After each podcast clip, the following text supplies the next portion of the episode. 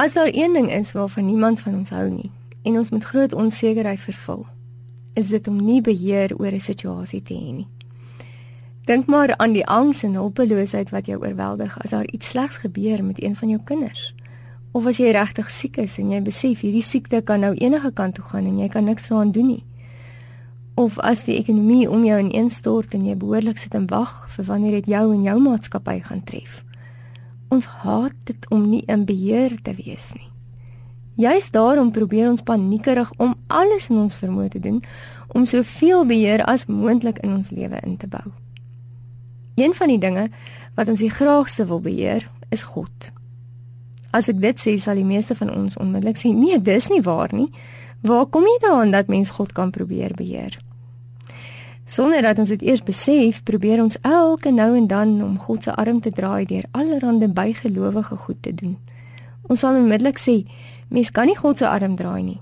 Nee, mens kan nie, maar ons probeer dit. Ons dink ons het beheer, maar ons het geen beheer nie. As nou vandag 'n alien moet afkom in ons gebedslysies en gebedslewe sien, sal hy waarskynlik dink, "Sjoe, hierdie mense is baie gelukkig, want hulle het 'n God wat soos 'n remote werk, 'n God wat hulle dien, 'n God oor wie hulle beheer het. Ek wil ook op die aarde kom bly." Dit breek my hart om dit te sê oor myself en oor ons elkeen, maar ek en jy het hoegenaamd nie soveel beheer soos ons dink nie. In Prediker 3 sê die prediker dieselfde.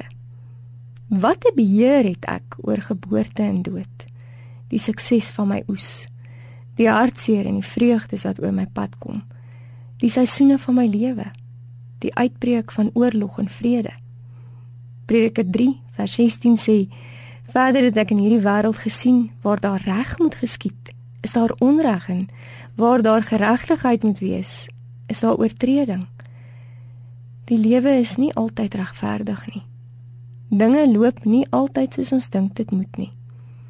Ons het 'n mate van beheer oor sekere dinge in ons lewe, maar ten diepste het ons nie beheer nie. Dit beteken hoegenaamd nie dat God nou maar rustig sit en toe kyk hoe noodlot se guns of teenguns oor ons spoel nie. God is aktief in hierdie wêreld besig. God is elke dag besig om mense te laat gesond word soos hy wil. Om merkwaardige dinge in mense se lewens te laat gebeur soos hy wil.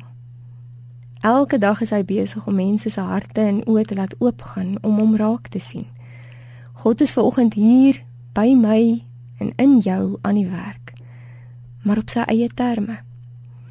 Ons word genooi om beheer oor te gee oor ons lewe, oor te gee aan God. Nie omdat ek een of ander waarborg of bewys van God gaan kry of omdat God dan verplig is om dit met my te laat goed gaan nie, maar om oor te gee bloot omdat ek in God glo vir wie hy is. Om soos Psalm 31 te sê, maar ek vertrou op U Here My tye is in U hand.